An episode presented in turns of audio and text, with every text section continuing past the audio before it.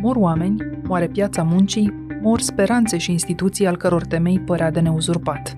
Așa stând lucrurile, nu putem pretinde ca un săptămânal de cultură să supraviețuiască nestingherit. Așa și începe scriitorul Andrei Pleșu editorialul O dilemă mai puțin în presa noastră, publicat zilele trecute. Este dilema veche pe cale să dispară la capătul a douăzeci și șapte de ani în care a ieșit neîntrerupt de sub tipar în fiecare joi? Planează asupra ei această sumbră perspectivă și trebuie să vă spun, sunt absolut uimit și înduioșat și impresionat să constat ce ecou a putut să aibă. Și pe Facebook, unde a fost o adevărată explozie de adeziune și de la oameni care s-ar putea implica direct. Această avalanșă de simpatie și de interes pragmatic pentru supraviețuire mi-a dat mult curaj. Urmează un episod despre cultură când lumea se mută pe internet, despre pierderi și despre anticorpii pe care ni creăm în vecinătatea catastrofelor. O discuție cu scriitorul Andrei Pleșu, profesor universitar de filozofie, fondator și director al săptămânalului de cultură Dilema Veche. Eu sunt Anca Simina și ascultați On The Record, un podcast Recorder. Domnule Pleșu, ce putem spune azi despre catastrofa la români? Așa începea acum exact douăzeci de ani conversația dumneavoastră cu Tita Chiper, publicată în Dilema în deschiderea unui dosar care relua chiar tema primului număr din nouăsprezece nouăzeci și trei. Catastrofa la români. Așadar, o temă veșnică. Azi ce ați răspunde, domnule Pleșu?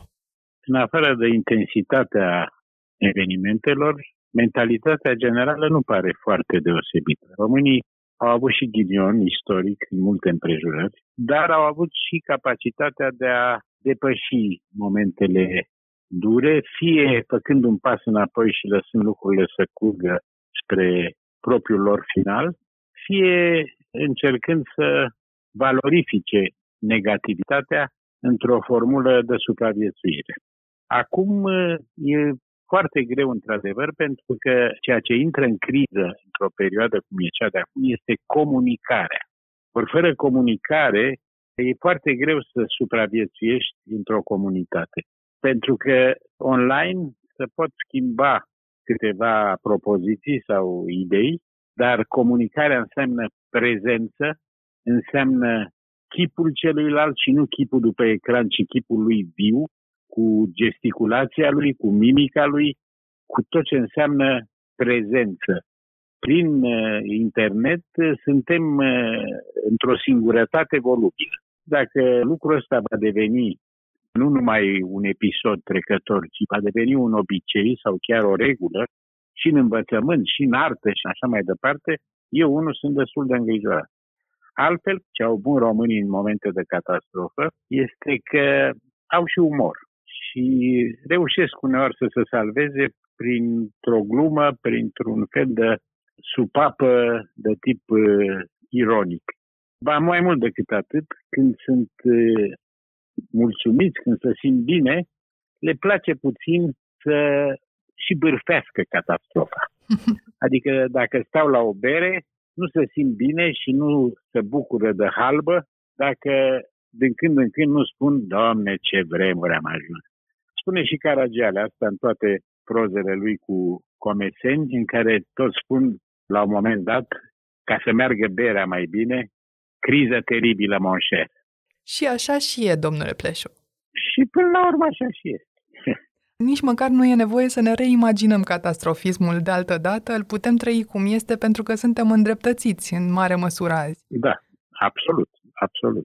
Mai ales pentru cei ca mine și pentru protejații de după șaizeci și cinci de ani, senzația poate fi și una de final. Senzația că îți poți încheia viața în plină criză și sub o protecție care devine inevitabil polițienească, nu e foarte agreabil. Mă obligă unda de regret, tristețea din vocea dumneavoastră, să revin la umorul pe care îl invocați mai devreme. Ați găsit vreun banc bun de pandemie? Da, uite, de curând am primit o imagine pe WhatsApp cu un bebeluș care privește contrariat și spune, nu înțeleg, virusul poate fi omorât cu săpun, dar nimeni nu știe să găsească un vaccin. E o disproporție, cum adică să pune așa de simplu și de eficient și, în schimb, o soluție globală e de negăsit.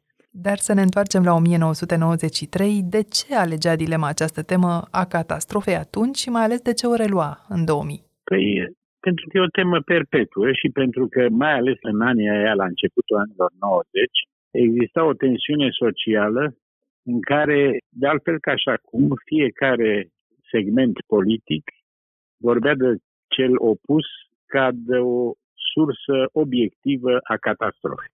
Și noi am spus, dom'le, până să ajungem la judecăți definitive, până să ajungem la fălci încreștate și manevre radicale, e bine să încercăm și un dialog. Până la judecată să dialogăm.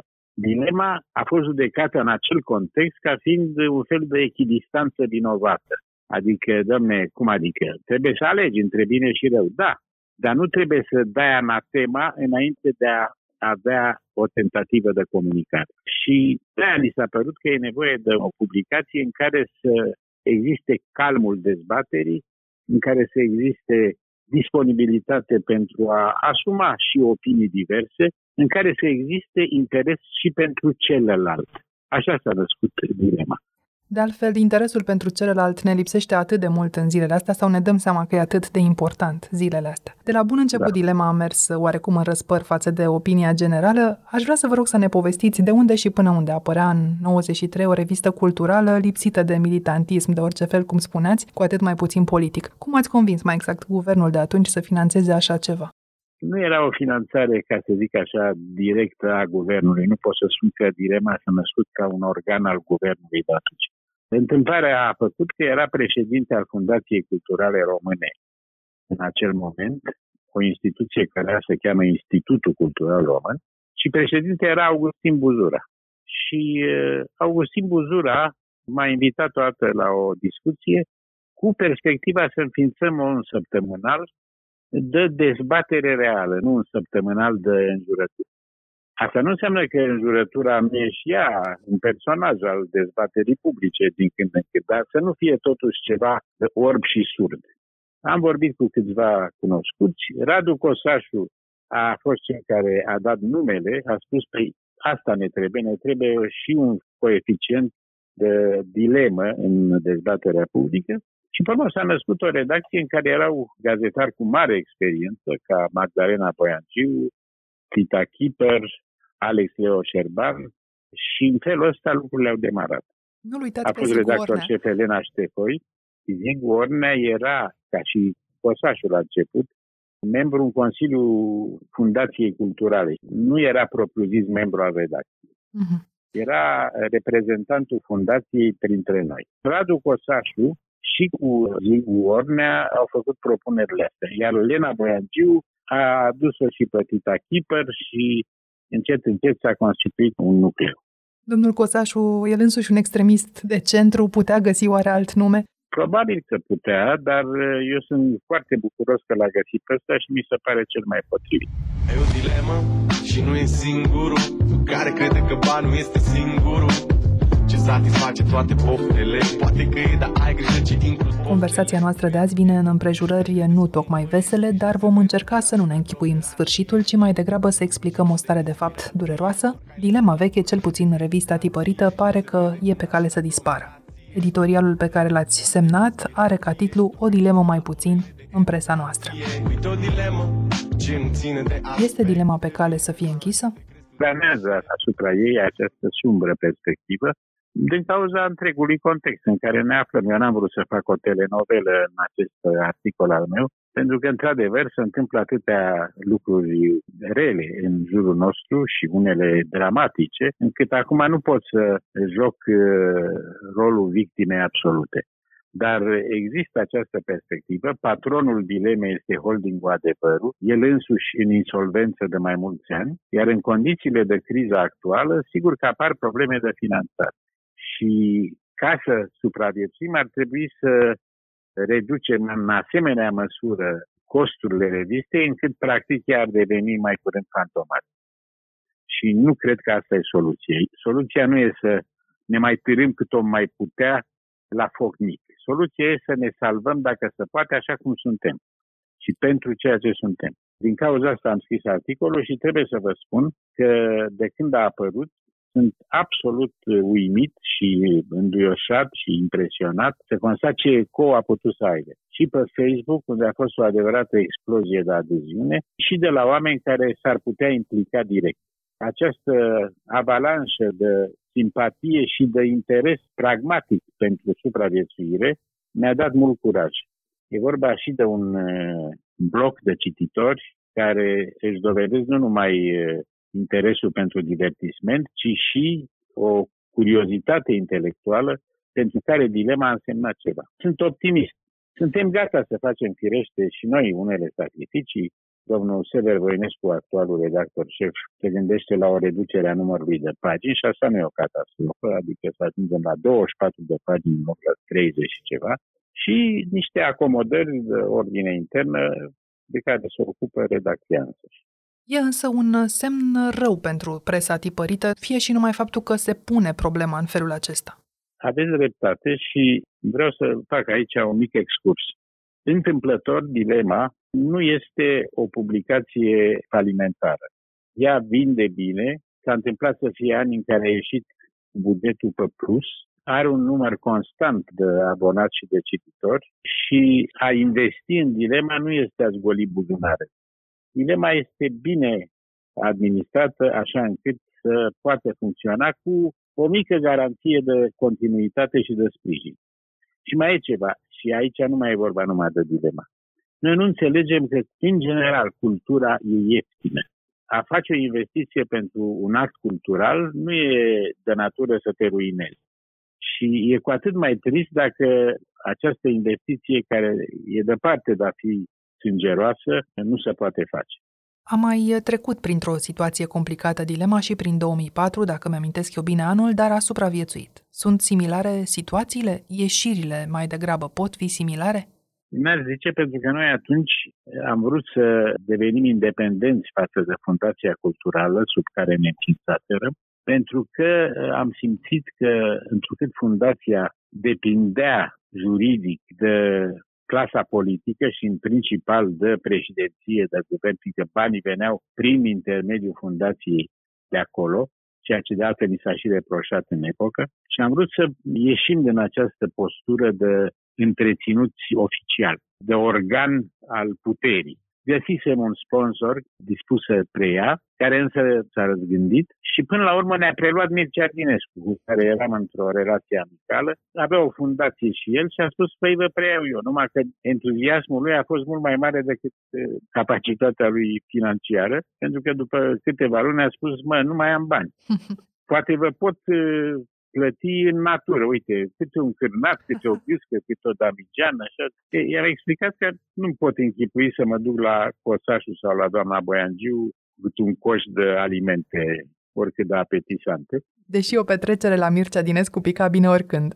Asta fără îndoială, dar ideea să trăim așa cu sandwich-ul în buzunar nu era realistă. Și atunci, trebuie să spun, Dinescu a avut o inițiativă, chiar fără să ne consulte. A vândut dilema care era acum în posesia lui, lui Dinu Patriciu, care scotea deja adevărul. Și așa am ajuns, nu prin opțiune proprie, ci prin aranjamente pragmatice în ograda domnului Patriciu. Dar între timp, cum știți, s-au schimbat oamenii, lucrurile, iar acum suntem în plină criză și a apărut această situație. Dar motivația crizei de acum e diferită de cea a primelor noastre tentative de autonomie. Dar până atunci, tot ca o curiozitate personală, a încercat vreodată puterea, așa cum o numeați generic, oricare ar fi fost ea, deși era aceeași, să-și ceară drepturile? N-au încercat, nu s-au amestecat în general. În revistă există o diversitate și puncte de vedere mai apropiate de oamenii politici, dar nu pot să spun că a existat vreun atac sau vreo sugestie perfidă din partea puterii. Vrea omul dilemă, asta îmi spuneați că ați dedus în ultimele ore, însă pierde ceva publicul acum prin uh, discuțiile din jurul uh, apariției exclusiv online a unei reviste de cultură? Bun, câte vreme nu găsim o soluție realistă, sigur că pierdem toți, și noi și publicul. Pe de altă parte și câștigăm ceva. Ceea ce s-a întâmplat în ultimile două zile este că mi s-a dat un semnal foarte ferm din partea publicului și chiar din partea unor instituții, că dilema e dorită. Ori este un câștig. Faptul că într-o criză din asta să aleg apele și să vede exact ce susținere ai sau ce lipsă de susținere ai, e în principiu un câștig. În lipsa acestei reacții, v-ați putea închipui o țară fără tipărituri, dar totuși cu repere? Nu. Cinstit vorbind, nu, și asta este panica mea în legătură cu ce urmează și după pandemie. Cultura scrisă deja este într-o anumită criză de statut. Sunt câteva instituții ale tradiției noastre care în momentul de față sunt într-un moment de nebuloasă statutară. Una este cartea. Nu mai are rolul și prezența pe care o avea. A doua este, ar zice, instituția profesorului, autoritatea pedagogică. Și asta este în criză și în dezbatere uneori periculoasă.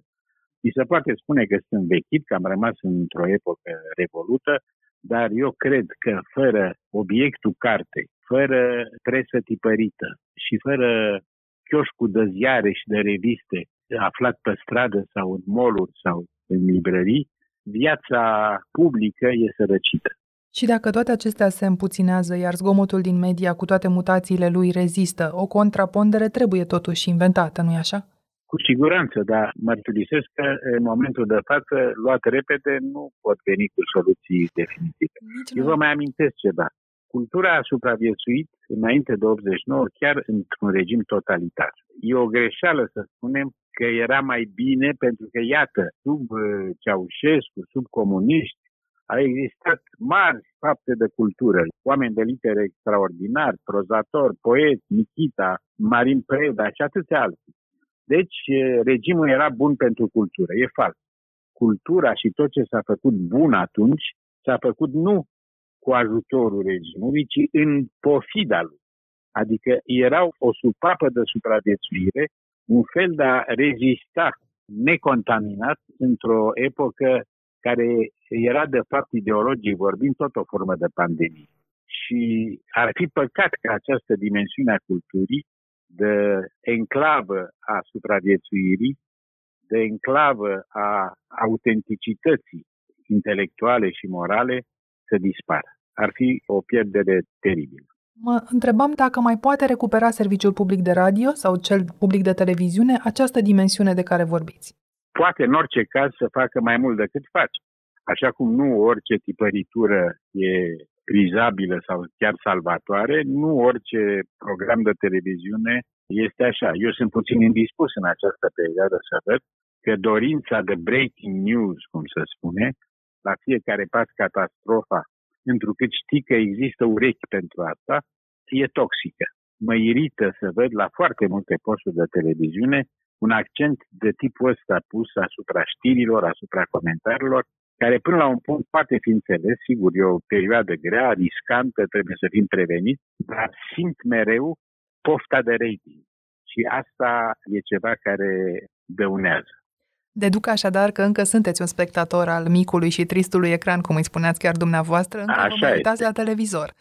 Recunosc și mulți îmi reproșează asta, dar continui să mă uit pentru că e un fel de a lua notă de spectacolul vieții. Și găsiți măcar distractiv acest nou spectacol construit pe discursul public de pandemie? Distractiv în niciun caz. Uneori găsesc episoade cuvincioase și oameni care se exprimă decent și cu prudență, dar găsesc și variante isterice, variante care transformă problema în luptă electorală, ca și cum problema pe care o traversăm noi acum nu e coronavirus.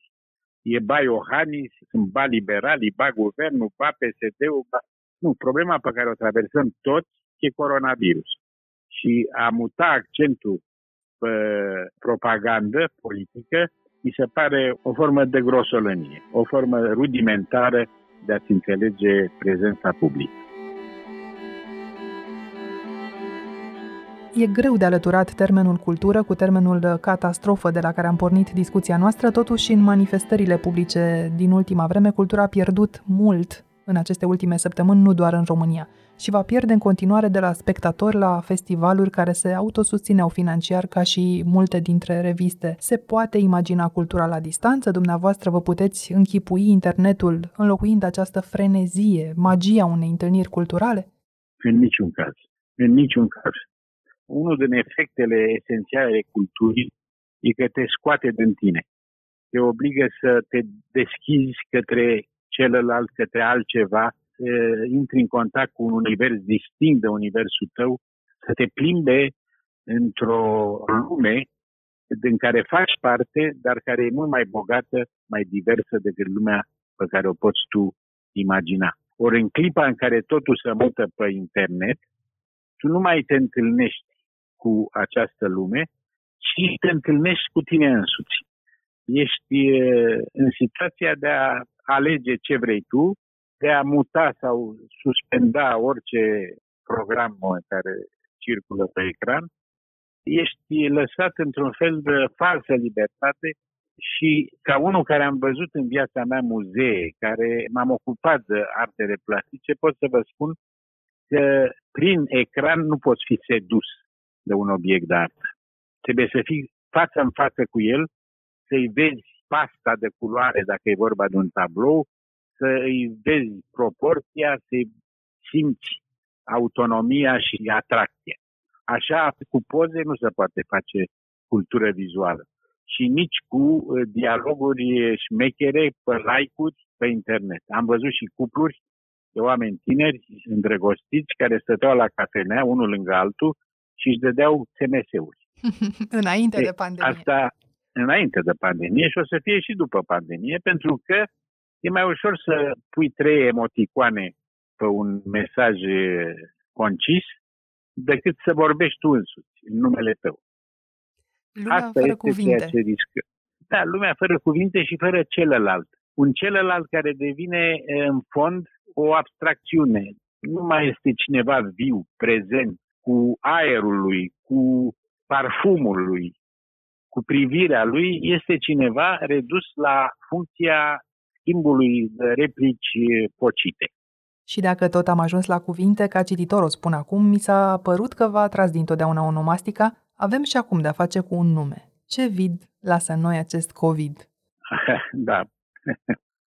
Toate bolile astea și toate maladiile astea teribile de-a lungul istoriei au sfârșit până a deveni metafore. Asta e varianta bună a sfârșitului lor.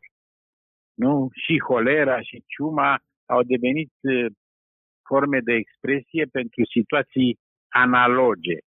Se spune la nervi, Doamne, parcă e bolnav de ciumă, așa se poartă lumea cu el. Deci lucrurile astea intră până la urmă în limbajul colectiv și probabil că și COVID, care are și componența asta elementară, care poate să placă cu vidul, cu nu știu ce, o să lase urme în limbaj. Dar asta vom putea aprecia numai după ce realitatea cuvântului nu mai are conținut.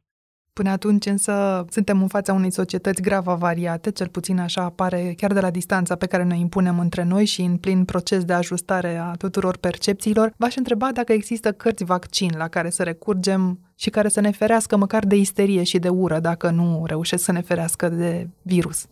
Da, e o întrebare absolut legitimă și nu pot să spun decât că, din punctul meu de vedere, singura apărare în fața unor consecințe nefaste nu poate fi decât umorul, discernământul și speranța. Umorul, discernământul și speranța te pot proteja. Nu spun că sunt ușor de trăit, ușor de asumat, dar sunt în orice caz benefice dacă reușești să te miști în spațiul lor. Foarte puțin discernământ și foarte puțină speranță vedem în jur dacă ne uităm în afara granițelor și sunt sigură că ați urmărit și tentativele lui Victor Orbán de a folosi criza pentru a-și oferi mai multă putere și ce se întâmplă în Polonia în perspectiva alegerilor discutabile de duminică. Credeți că există riscul unei contaminări sau mai bine spus găsiți riscant această supunere a europenilor din Est imediat ce autoritățile au decis să restrângă niște drepturi din motive de sănătate publică perfect justificate?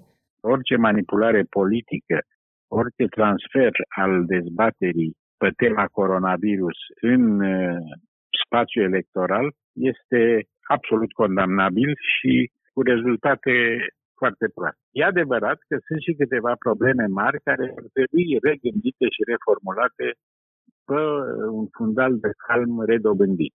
Una este chiar funcțiunea Uniunii Europene, rostul și rolul ei, instrumentarul ei, coerența ei și, de asemenea, toată problema legată de globalizare în general. Astea sunt teme pe care le tratăm ca fiind subînțelese, dar acest episod ne atrage atenția că ne-am grăbit să credem că sunt rezolvate. Trebuie să le regândim cu calm, cu bună credință, dar fără inerții, fără o componentă de gata făcut în care ne-am complăcut uneori până aici. Așadar, ar fi o perioadă bună de meditație aceasta care ne-a mai rămas în izolare, căci lucruri de făcut și de regândit sunt suficiente? Întotdeauna. A existat și în celulele de la pușcării viață intelectuală. Nu văd de ce n-ar exista și în camera fiecăruia. Și ca să încheiem discuția noastră, întorcându-ne tot la dilema, știți care a fost cel mai citit eseul al dumneavoastră în varianta electronică a revistei, cel puțin până în zilele acestea? Nu știu, mărturisesc că nu. Despre iubirile fericite. Un text despre fericirea pe termen lung sau fără termen, pe care sigur vi-l amintiți, și a strâns un stadion virtual, câteva zeci de mii de oameni care să-l citească și să-l dea mai departe. Ce vă spune asta despre cei care încă citesc?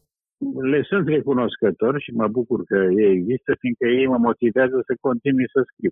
Uneori mi se întâmplă să nu mai am impuls. Pe de altă parte, trebuie să am modestia să spun că nu atât de mine era vorba acolo, ci o temă formidabilă, tema iubirii. Când scrii despre iubire, ai multe șanse să găsești ascultători sau cititori. Un subiect care acum este într-o formă de paloare. Nu de iubire vorbim noi acum, ci de protecție și de supraviețuire cu orice preț. Când vom putea reveni la tema iubirii, vom fi vindecați.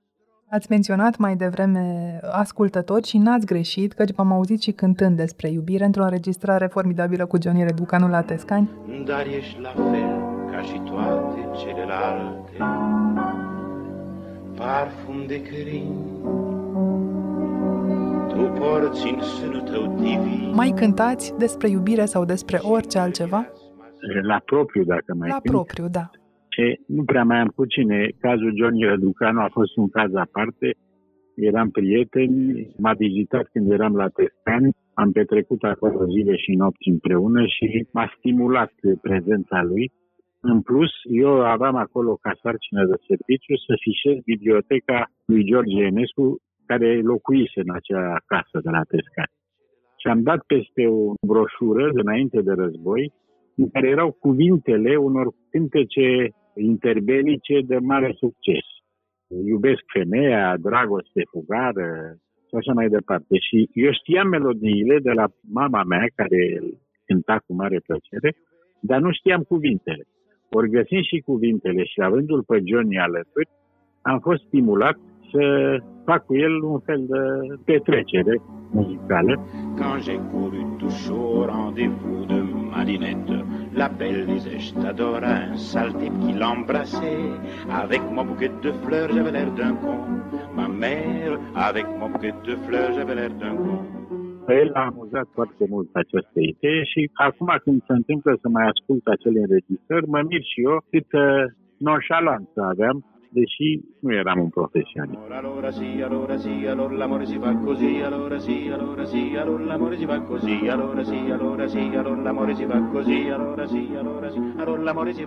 Dar nu prea mai am pornire acum să dau recitaluri.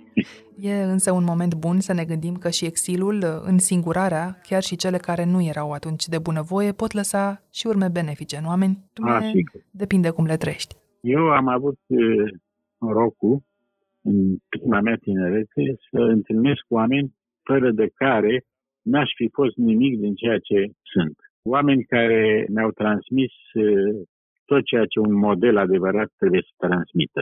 Admirație, emulație, repere. Întâmplător, majoritatea dintre acești oameni au fost pușcăriași. De la domnul Constantin Noica, la Nicu Steinhardt, la Alecu Paleologu, la Sergiu Al-George și la încă câțiva oameni care au marcat decisiv evoluția mea. Și toți suferiseră și izolare, și nedreptate, și ruperea vieții în bucăți. Și niciunul nu avea o filozofie a catastrofei. Toți învățaseră ceva, aveau ceva de transmis și ajunseseră din cauza acestei experiențe la un nivel de înțelegere a lucrurilor și de relație cu ceilalți, pe care oamenii care au avut șansa să evite asemenea tragice întâmplări nu le aveau. Așa că sper și acum că acest episod ne va da o dimensiune, un orizont de înțelegere a lucrurilor care să merite tragedia din derătul lui. Cu umor, discernământ și speranță, dacă tot e să avem o temă de gândire. Da. Ați ascultat On The Record, un podcast săptămânal produs de Recorder și susținut de Banca Transilvania. Ne găsiți pe Apple Podcasts, pe Spotify, ori pe orice aplicație de podcast pe care o folosiți. Vă recomandăm să ascultați și podcastul B T Talks, disponibil pe bancatransilvania punct ro slash podcast. Eu sunt Anca Simina, ne reauzim vineri.